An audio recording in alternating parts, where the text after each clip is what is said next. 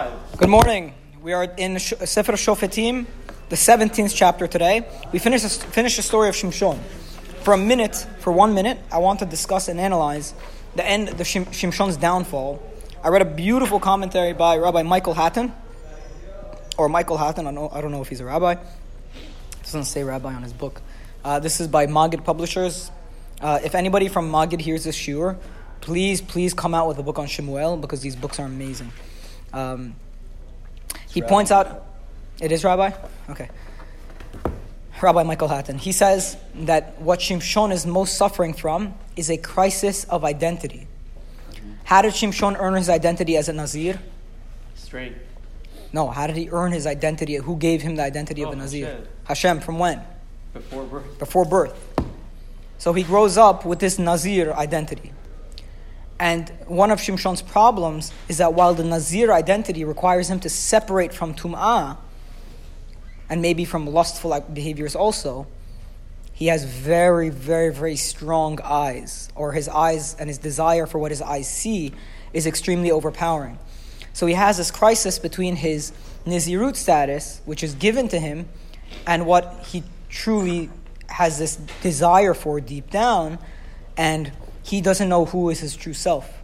He doesn't know if he is the good Jewish Shimshon or the Pilishti Shimshon who likes the sexual behaviors.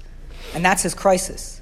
And whenever he marries Delilah, or when we see his downfall, and he starts to give in to his sexual side by marrying Delilah, by going with the, with the Gazan woman, he's giving in to the Pilishti side.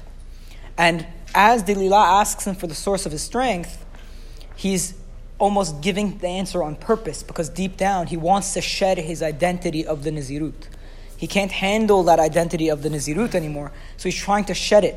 So he's slowly, slowly giving up on that identity by giving in to her and telling her um, where the strength comes from so she could take it away from him and he could be free of the, of the burden of responsibility that he doesn't want anymore. But then, when he gets caught, they gouge out his eyes. And Mikey said, why would they gouge out his eyes? Because that was the source of his downfall. The source of his inability to know his true identity of the Nazir was because he was going after the pursuit of his eyes. He was going after what his eyes desired, and that was bad. So they gouge out his eyes, and only once he loses that temptation by having his, his eyes gouged out, what starts to happen again? His hair grows back, and he starts to regain his true identity. And then Shimshon's identity, he, he concludes his life by manifesting his truest identity, which is to be the leader of Bnei Israel, and not to give in to the ways of the Pilishtim by being like them sexually, but by fighting against them and causing and bringing their downfall. That is the story of Shimshon, according to Rabbi Michael Hattin. I think it's a beautiful, beautiful commentary on the story. Okay, chapter 17. The, the end of the book of Shofetim is five chapters of Bnei Israel behaving in a very weird way. Bnei Israel, we see how into Avodah Zarah they were. Remember from the story of Gidon? How much the people were into Avodah Zarah, that they were upset at him for destroying the Avodah Zarah. And then they called him Yerubal, saying Baal should fight you. So we see two stories at the end. One is the story of Pesel Micha, or Micha, if you want to say it correctly, Pesel Micha. Or, and one is the story of Pilegesh Begiv'ah. Both stories talk about Bnei Israel go, acting and behaving like the Goyim around them, whether in the form of serving Avodah Zarah, in the form of dis, uh, wanton destruction of innocent peoples, or in the form of sexual behaviors that they behave almost like Sedom. And what that shows you is that Bnei Israel have finally reached their, their downfall. Now, in terms of chrono- chronology of these stories at the end of the book, according to Rashi, they actually happened very early on in the, in the story of the book of Shofetim, meaning chronologically, they're actually at the very beginning of the book of Shofetim. However, they're put at the end of the book to lead into the book of Shemuel. Because the book of Shemuel talks about how Borei Olam brought leadership back to Bnei Israel. And one of the sources of the problems that we see in the Pesel Micha story and the Pilegesh Begivah story is that en melech Israel, ish hayashar be'enav yaseh. There was no king in Israel. Everybody did, everybody did what they wanted. There was no leadership to train Bnei Israel how to not give in to the goyim around them. That was the problem.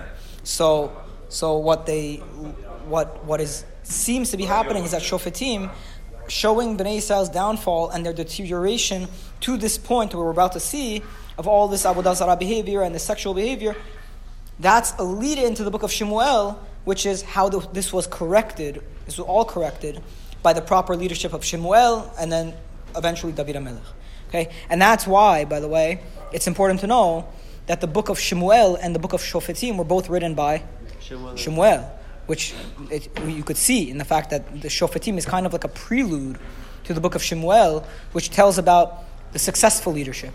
If Shofetim ends on a note of Bnei Israel being in complete disarray and having no leadership, Shemuel is the book of how the leadership became consolidated under David HaMelech. Okay, Perek Yud Zayin, chapter 17. Vayhi ish mehar Ephraim ushmo Michayahu.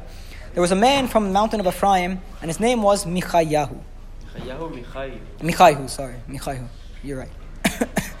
um, the Chachamim say that typically when they have the who at the end of their name, it's a Sadiq. So they say at this point in his life he was a Sadiq. Okay? Vayomer le'imo, elef u'me'ah ha'kesef asher lukach lach. He says to his mother, this guy named Micha, he says to his mother, the 1,100 silver coins that were taken from you, ve'at alit, uh, uh, ve'at alit ve'gam amart be'oznai, hina and you cursed the person, and you told me also that he's cursed. Hina ha'kesef iti, by the way, I have the money.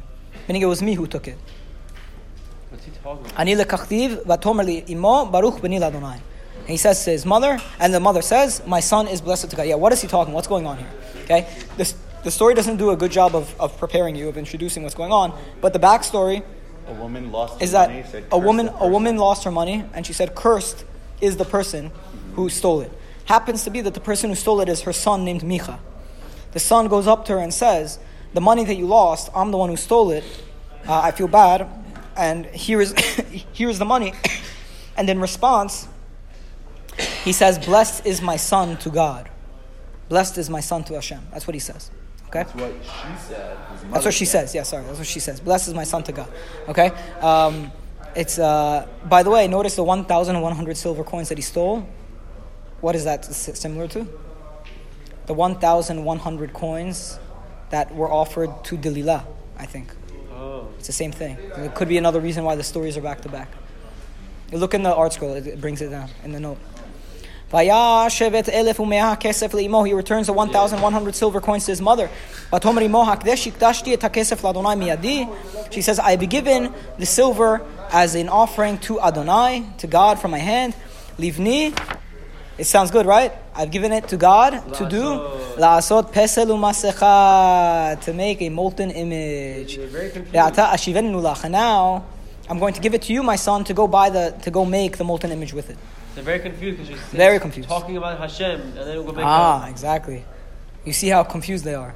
This is a combination of Avodat Hashem with being influenced by the goyim around them. Yeah, It's a, you similarly. see, you see, it's called syncretism. And you see happening in today's generation uh, even even yeah. clearer. Vayashev et hakesef limo, he returns the money to his mother, but yikach limo matayim kesef atitinel latzoref. She gives 200 more coins, she gives it to the tzoref, to the person, the, the, the smith guy, Silversmith. the silversmith. Vayasu pesel masecha vahi bevet Michaihu, and he uh, he made it. The smith made it into a molten image, and it was in the house of Micha. Ve'aish Micha lo bet Elohim. He had a he made a house of worship. Why does Like- it say Veha'ish? They use a, don't know. Isn't Ish like a high, high title? know. Maybe because he now made a house of worship and he became like a respected man. Vayas ephod utrafim, and he made other things like an ephod, and he made idols. by Vaymalet yad echad mi banav, and then he gave he made one of his sons a kohen. By Vayhilo lekohen. Vayamim haem en melech b'Israel. Ish hayashar be'enav yaseh. In those days, there was no king in Israel. Every man would do what he pleased, First and that's time first time. It's going to say it four times in the coming five chapters. Okay, and this is an example. No leadership. Ben Israel are serving God. They think they're serving God, but they're really doing avodah Why zarah, and that's a problem. Baruch Adonai L'olam, amen. Because it's an interjection of the text. It's an interjection. It's saying, by the way, in those days there was no king. That's a big- Baruch Adonai L'olam, amen. Amen, amen. amen.